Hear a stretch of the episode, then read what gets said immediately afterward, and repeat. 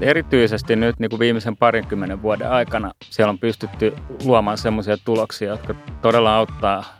Itsekin ehkä nähnyt joskus sellaisia malleja, mistä ne on varmaan paperilla täydellisiä, että ne huomioi lähes kaiken. Eihän Suomessa esimerkiksi nämä keskimäärin niin kannustimethan ei ole kovin voimakkaita. Että, että ylemmillä toimihenkilöilläkin niin tulospalkkiot on keskimäärin ehkä 8 prosenttia.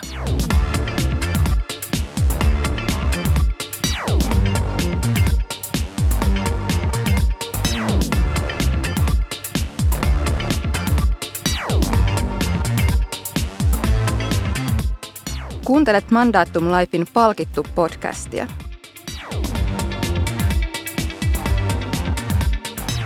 Palkittu on ainoa suomenkielinen palkitsemista käsittelevä podcast. Se etsii vastauksia siihen, mikä saa ihmisen kurkottamaan kohti uutta, yrittämään enemmän ja tahtomaan vahvemmin. Tämän jakson aiheena on tiede ja tutkimus. Tänään hypätään hetkeksi talousteorian maailmaan – ja keskustellaan siitä, mitä oppeja taloustiede tarjoaa palkitsemiselle. Jaksossa Etlan tutkimuspäällikkö kertoo, mihin asioihin palkitsemista suunniteltaessa olisi hyvä kiinnittää huomiota. Mitä taloustiede kertoo suoriutumisen arvioinnista ja mittaamisesta? Entä milloin rahallinen kannustaminen ei välttämättä ole järkevää? Minä olen Roosa Kohvakka Mandatum Lifeilta.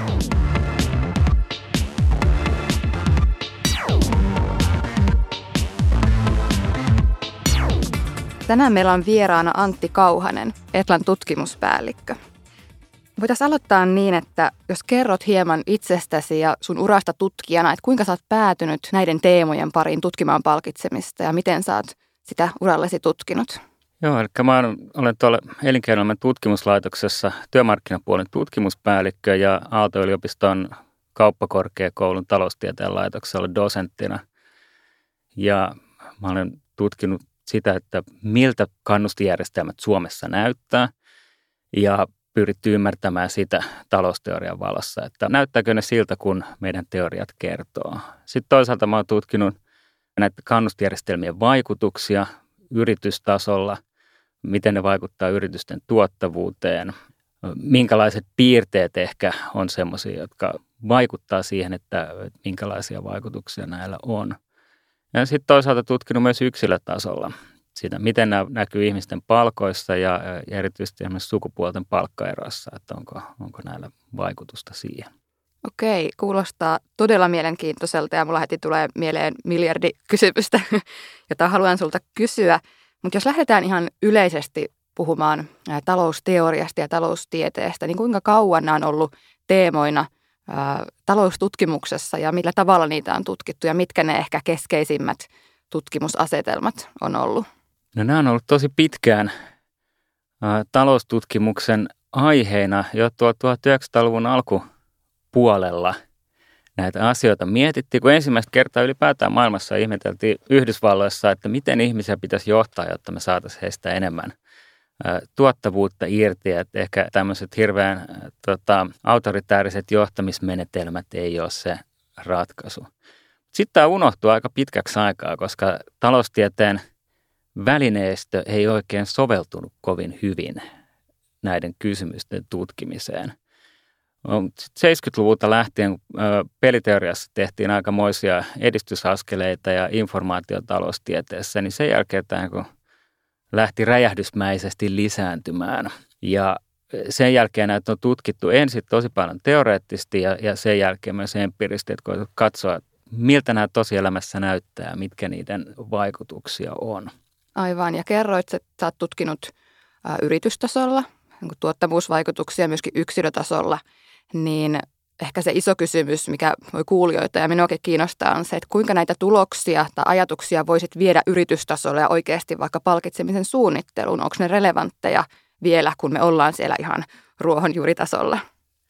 Joo, kyllä mä näkisin, että niistä opitaan tosi paljon sekä teoreettiselta puolelta erityisesti nyt niin kuin viimeisen parinkymmenen vuoden aikana. Siellä on pystytty luomaan sellaisia tuloksia, jotka todella auttaa kannustijärjestelmien kehittämisessä ja nämä – viimeaikaiset empiiriset tulokset tukee kyllä aika pitkälti näitä teorioita ja niistä myös saadaan aika hyviä syötteitä kyllä siihen, että miltä niiden järjestelmien tulisi minkäkinlaisissa tilanteissa ehkä näyttää. Tuo on mielenkiintoista ja yksi syy, minkä takia haluttiin ehdottomasti sinut tänne vieraaksi on se, että meistä ehkä tuntuu vähän siltä, että ää, juuri nämä taloustieteen opit on ehkä ihmisillä hieman pimennossa. Se voi johtua siitä, että ää, jos henkilö on kiinnostunut niistä, niin se, että sä pystyt lähteä lukemaan, se vaatii jo tietynlaista niin oppineisuuden tasoa ja perehtyneisyyttä taloustieteeseen. Eli tarvitaan ehkä tällaisia niin kuin kansankielisiä äänitorvia myöskin sen tutkimustiedon tuomiseen tämmöiseen vaikka kehittämistyön pariin. Jos sun pitäisi kiteyttää tai kertoa, että mitkä olisi ne ehkä tärkeimmät opit tai tärkeimmät teemat, joihin taloustiede on tuonut vastauksia. Vähän semmoisena niin ajatuksena, että hei, että jos sua kiinnostaa nämä asiat, niin kannattaa miettiä, että mitä, tai ottaa ehkä huomioon, että mitä oppia voi myöskin tieteestä ja tutkimuksesta saada. Joo, no näihin kannustijärjestelmien suunnitteluun liittyen, niin nostaisin ehkä niin kuin kolme asiaa esille. Et ensimmäinen on se, että taloustieteessä on aika paljon tutkimustuloksia siitä, että miten suoritusta tulisi arvioida tai suoritusta mitata näissä järjestelmissä. Ja tämähän on yleensä se kaikista haastavin asia kannustijärjestelmässä. Mitkä on ne mittarit? Onko ne riittävän hyviä? Auttaako ne oikeasti meitä viemään asioita eteenpäin vai aiheutuuko niistä enemmänkin haittaa? Ja toinen alue on sitten se, että no sit kun meillä on nämä mittarit, niin miten meidän pitäisi sitoa palkitseminen niihin? Kuinka usein maksetaan tai äh, onko meillä tämmöinen, että maksetaan kerran vuodessa, kun ylitetään joku tavoitetaso vai onko ne enemmän tämmöisiä komissiotyyppisiä, joista jokaisesta, äh, jokaisesta suoritteesta maksetaan jotain. Äh, no, tämä on jo vähän helpompi kysymys kuin se suorituksen arviointi. Ja sitten kolmantena on se, että mikä se palkitsemisen kokonaistaso tulisi olla. Ja se on sitten taas oikeastaan kaikista helpoin niistä asioista, että me voidaan löytää paljon vertailutietoa. On paljon erilaisia benchmarkkeja siitä, että mitä, mitä tämän tyyppisissä tehtävissä yleensä maksetaan. Mutta viime aikoina tämä suorituksen arviointi ja suorituksen mittaaminen on erityisesti korostunut. Tutkimuksessa myös. Tutkimuksessa, joo, kyllä. Joo. Koska jos mä mietin taas niin käytännön kehittäjän näkökulmasta, niin se, että ei me oikeastaan voida sanoa, että ota tämän tyyppinen järjestelmä käyttöön, niin se toimii. Vaan jos me ollaan varsinkin tämmöisessä niin kuin yritystason tai melko kollektiivisessa tulospalkitsemisessa esimerkiksi, niin se, että, että meneekö sillä, tai mennäänkö sillä aivan metsään vai onnistutaanko, niin se riippuu paljon semmoisista asioista niin kuin viestintä ja niin kuin tällaiset, mitä ei ehkä niin kuin pystytä sit mittaamaan mm. tai mitä data ei välttämättä kerro, niin ottaako taloustutkimus siihen kantaa, että onko parempi, mitä lähempänä henkilöä ne mittarit on, koska automaattisesti silloin ehkä ymmärrät ne paremmin ja tiedät, että miten palkkio muodostuu, vai onko tämä mittaustasoasia sellainen, mikä tulee esiin? Joo, kyllä. Ja, ja tämä on yksi sellainen alue, missä, missä tässä ihan tota 2000-luvulla on, on mun päästy tosi paljon eteenpäin. Ja Taloustieteessä yleensä lähtökohtana se, että palkitseminen on strategista siinä mielessä, että me pyritään sen avulla ohjaamaan ihmisiä toimimaan organisaation tavoitteen mukaisesti. Ja nyt jos nämä mittarit ohjaa johonkin toiseen suuntaan kuin siihen, mitä se organisaatio lopulta tavoittelee, niin silloin se aiheuttaa vääristymiä. No sitten toinen tärkeä ominaisuus näillä on se, että kuinka riskisiä ne on yksilön näkökulmasta. Eli kuinka paljon yksilö pystyy itse vaikuttamaan siihen, että mikä se suoritusmittarin arvo on. Kuinka paljon siinä on kaikkea ulkopuolista. Siis täydellinen suoritusmittari olisi semmoinen, joka mittaisi pelkästään sitä, miten se henkilö vaikuttaa organisaation tavoitteen saavuttamiseen, eikä mitään muuta. Mutta käytännössä tämmöisiä mittareita ei ole. Koska nyt kun me tuodaan ne lähelle yksilöä, niin silloin me vähennetään sitä riskiä tosi paljon. Että siinä on pitkälti semmoisia tekijöitä, joihin yksilö pystyy itse vaikuttamaan, verrattuna vaikka johonkin yritystason mittariin. Okei, nyt se riski on paljon pienempi, mutta samalla näiden vääristymien mahdollisuus kasvaa aika paljon, koska nyt jos vaikkapa ajatellaan, niin kuin usein on, tämmöinen ryhmätyö on tärkeää tai toisten auttaminen tai – yhdessä toimiminen ylipäätään. Kun me tuodaan se lähelle sinne yksilöön, niin voikin olla, että me aiheutetaan vääristymiä siinä, että se ohjaa toimintaa pikkusen liikaa tämmöiseen yksilösuuntaan. Eli nyt tämä tulee just riippumaan tosi paljon niistä tilanteista, missä ollaan ja työn kuvasta ja siitä, mitä kaikkea siihen kuuluu. Eli onko niin, että mitä kompleksisempia tai laajempia tehtävän kuvat on ja roolit on, niin ainakin teorian näkökulmasta on aika paljon haastavampaa silloin rakentaa semmoisia järjestelmiä, kannustinjärjestelmiä, jossa ei olisi vääristymiä tai... Joo, mitä. juuri näin, koska yksi semmoinen keskeinen tekijä, mistä ne vääristymät syntyy, on se, että me pystytään mittaamaan vain osia työtehtävistä. Mm. Ja mitä kompleksisempia työtehtävät on, niin sitä todennäköisempää on, että meillä on jotain tärkeitä asioita, joita me ei oikein mitenkään pystytä mittaamaan. Mm. Ja nyt jos me palkitaan muista asioista, niin siinä on aina se riski, että me panostetaan liian vähän niihin, mitä ei oikein voida mitata. Mutta ihan tämä sama ilmiö näkyy kyllä ihan tehtaan lattian tasolla, että pystytään helposti mittaamaan tuotantomääriä vaikkapa. Mutta laatu on jo paljon vaikeammin mitattavissa, koska se saattaa usein paljastua pitkän ajan kuluessa, vasta esimerkiksi kun asiakas on käyttänyt tuotetta jonkun aikaa tai muuta. Niin näissä usein ajatellaan, että no me voidaan antaa kuitenkin tuotantopalkkioita, että meillä on pätevää henkilöstöä, korkea etiikka ja näin poispäin, mutta siinä käy helposti kuitenkin niin, että panostetaan liian vähän siihen laatuun organisaation tavoitteen näkökulmasta. Että näitä joutuu näissä aina tasapainottamaan, että miten ne toimii. Joo. Palataan vielä tämmöiseen kuvitteellisen esimerkkiin, että meillä on vaikka asiantuntijaorganisaatio, missä siellä voi olla ihan tämmöisiä selkeitä mittareitakin, mitä voidaan seurata yritys- tai jopa henkilötasolla. Mutta sitten siihen liittyy paljon semmoista, mitä me ei voida mitata. Että henkilön täytyy kehittää vaikka osaamista ja jotakin tiedon jakamiseen ja sellaiseen, mitä ei voida mitata, semmoiseen liittyvää tavoitetta. Niin miten tuommoisessa tilanteessa, niin yksi mitä tulee itselle mieleen on ainakin tämmöiset suoriutumisen arviointijärjestelmä. Miten paljon nähdään vaikka ihan peruspalkan määrityksessä, että siellä on tämmöinen henkilökohtainen palkanosa ja siellä arvioidaan sun, sun ominaisuuksia, miten sä toimit työyhteisössä. Voisiko semmoiset olla tulospalkkion perusteita? Joo, kyllä. Nimenomaan siis jos ajatellaan tämmöistä vaikka esimiehen suorittamaa arviota siitä, miten olet työssä suoriutunut, niin tämä taloustieteen perustelu siellä, että miksi niitä käytetään, niin on just se, että, että nämä kvantitatiiviset mittarit ei riitä.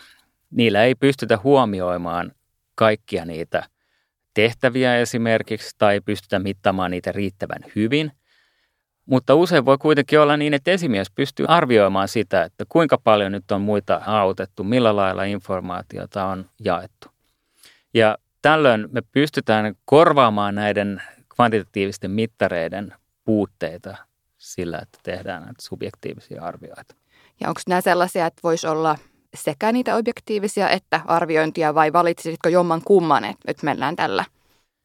No niitä voi hyvin yhdistellä ja se voi olla myös näin, että, että sitä subjektiivista arviota käytetään myös näiden niin kuin kvantitatiivisten mittareiden tulkintaan. Nyt jos me ajatellaan, että ää, nyt vaikka jollain myyntimiehellä on ollut tosi huono vuosi – ja tämä kvantitatiivinen mittari näyttää, että on tota, ollut heikko tulos, niin nyt me voidaan tämä subjektiivisella arviolla esimerkiksi vähentää näihin mittareihin liittyvää riskiä sille. Että nyt jos onkin kyse siitä, että me nähdään, että hän on tehnyt juuri niitä asioita, mitä me halutaan hänen tekevän, mutta siitä huolimatta nyt esimerkiksi suhdanne on niin huono tai on ollut jotain muita tämmöisiä, vaikkapa huonoon säähän liittyviä tekijöitä, jolloin – vaikka tämä myyntimies olisi tehnyt mitä tahansa, niin ei saa myyntiaikaa. Niin tällä me voidaan siis subjektiivisessa arviossa todeta, että ö, voidaan vaikka jonkinlainen palkkio maksaa kuitenkin, vaikka ne kvantitiiviset mittarit onkin pakkasella, mutta tässä on toimittu juuri niin kuin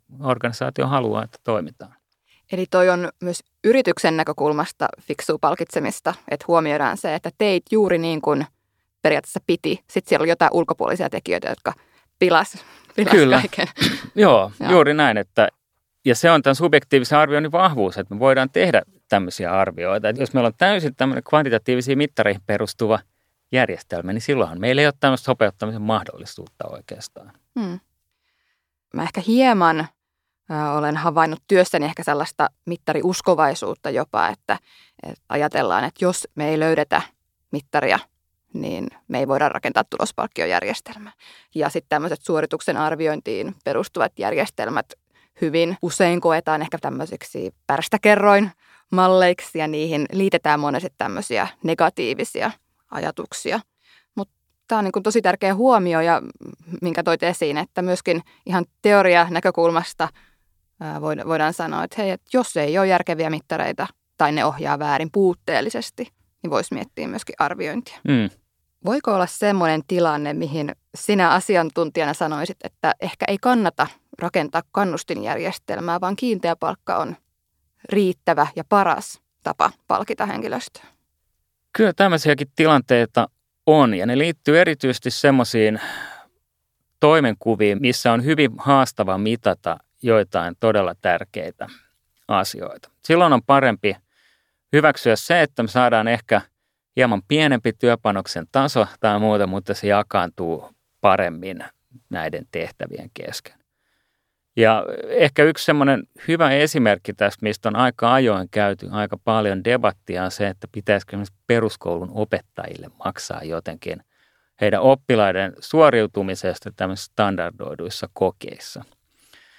Ja se on yksi semmoinen ammatti, jossa mä olisin sitä mieltä, että kiinteä palkka todennäköisesti on ihan hyvä ratkaisu, koska nyt nämä standardoidut kokeet mittaa aika kapeata osaa siitä, mitä vaikkapa peruskoulussa opetetaan.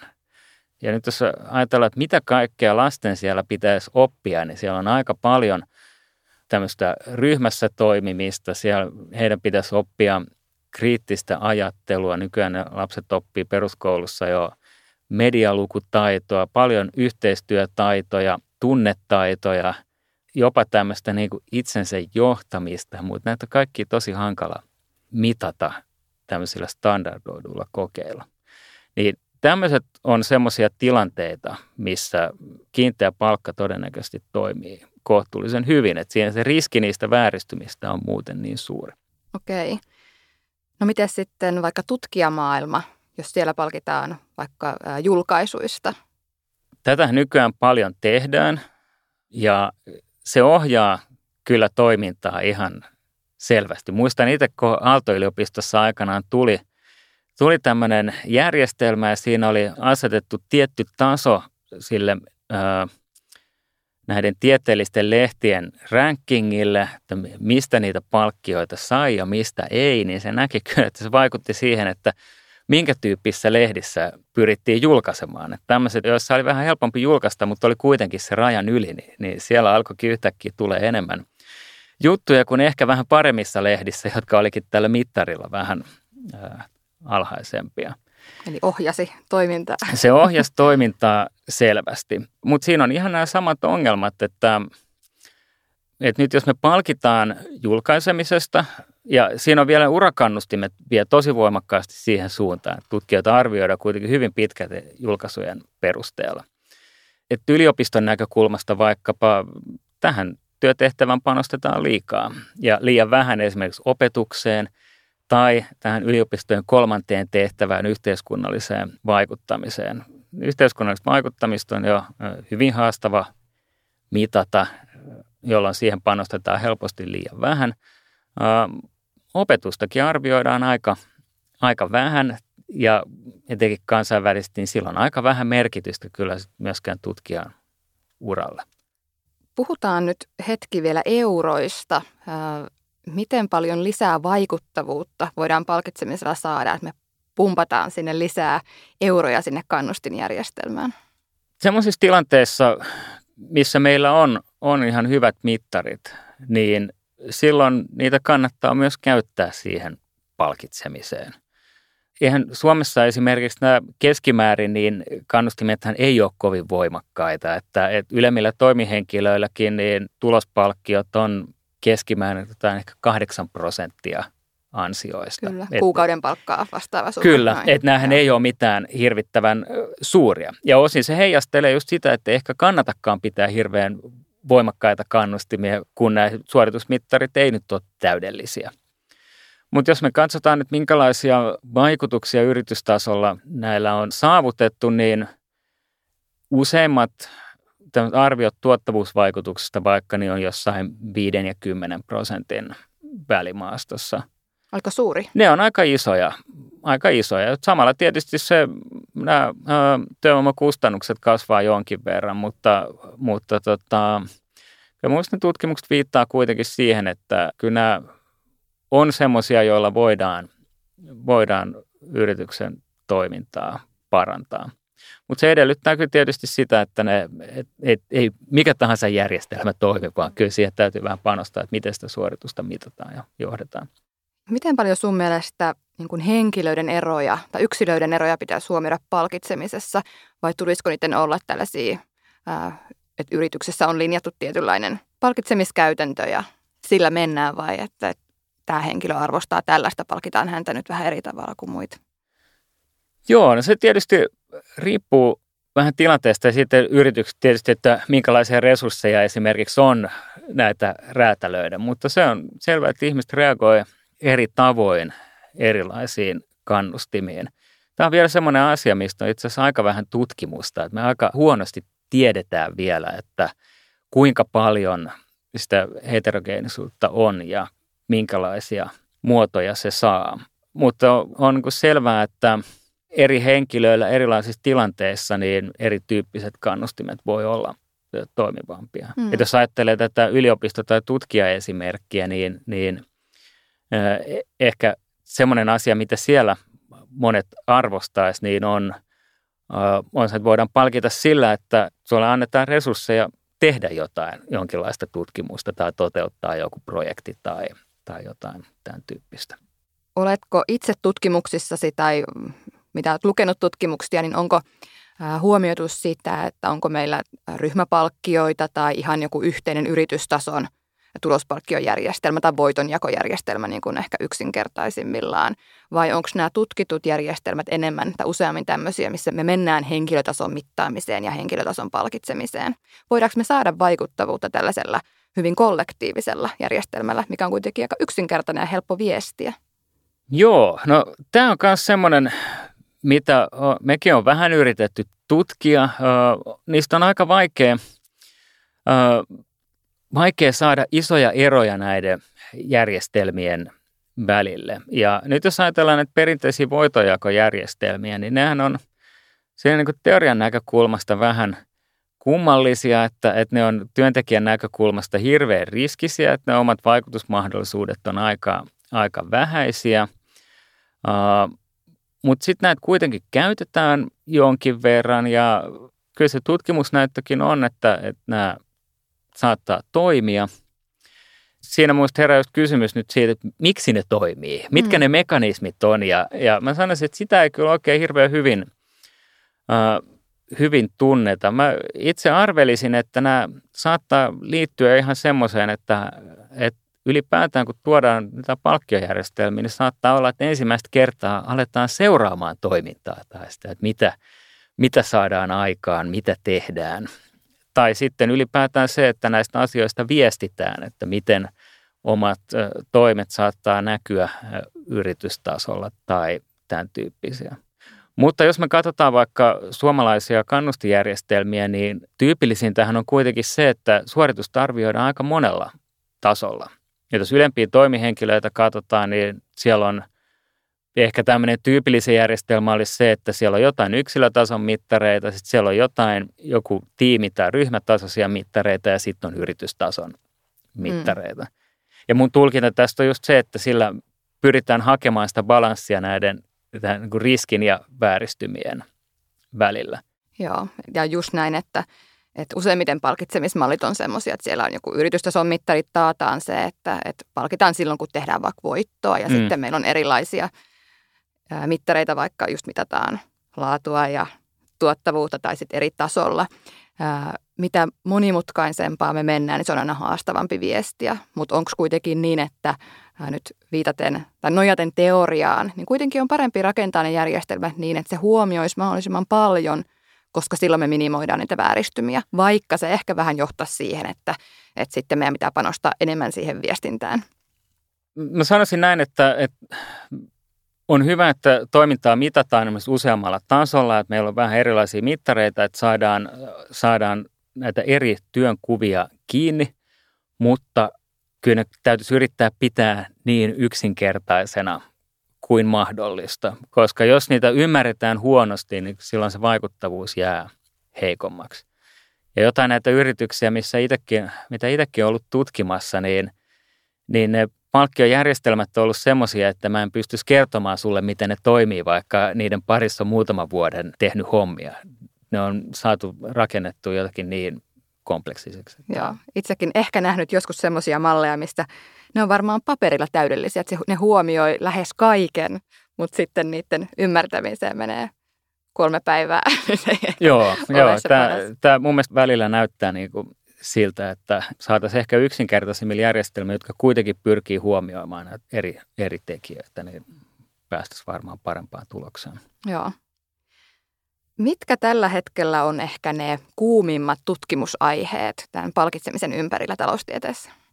Kyllä mä näkisin, että ne liittyy just tähän suorituksen arviointiin, tai mittareihin ja niiden yhdistelemiseen. meillä on nyt aika hyvä tämä peruskehikko sinänsä olemassa, että mietitään just näiden riskien vääristymien kautta.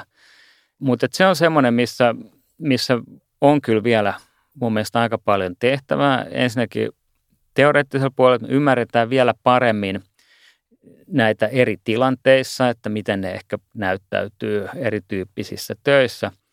Mutta tämä on semmoinen, mikä vaatisi mun mielestä vielä paljon enemmän sitten – empiiristä tutkimusta, että katsotaan, että miten nämä näyttäytyy tosielämässä ja miten nämä erilaiset mittarit toimii. Me ollaan nyt puhuttu tässä jonkin aikaa taloustieteestä ja talousteoriasta ja myöskin aika paljon käytännön palkitsemisesta.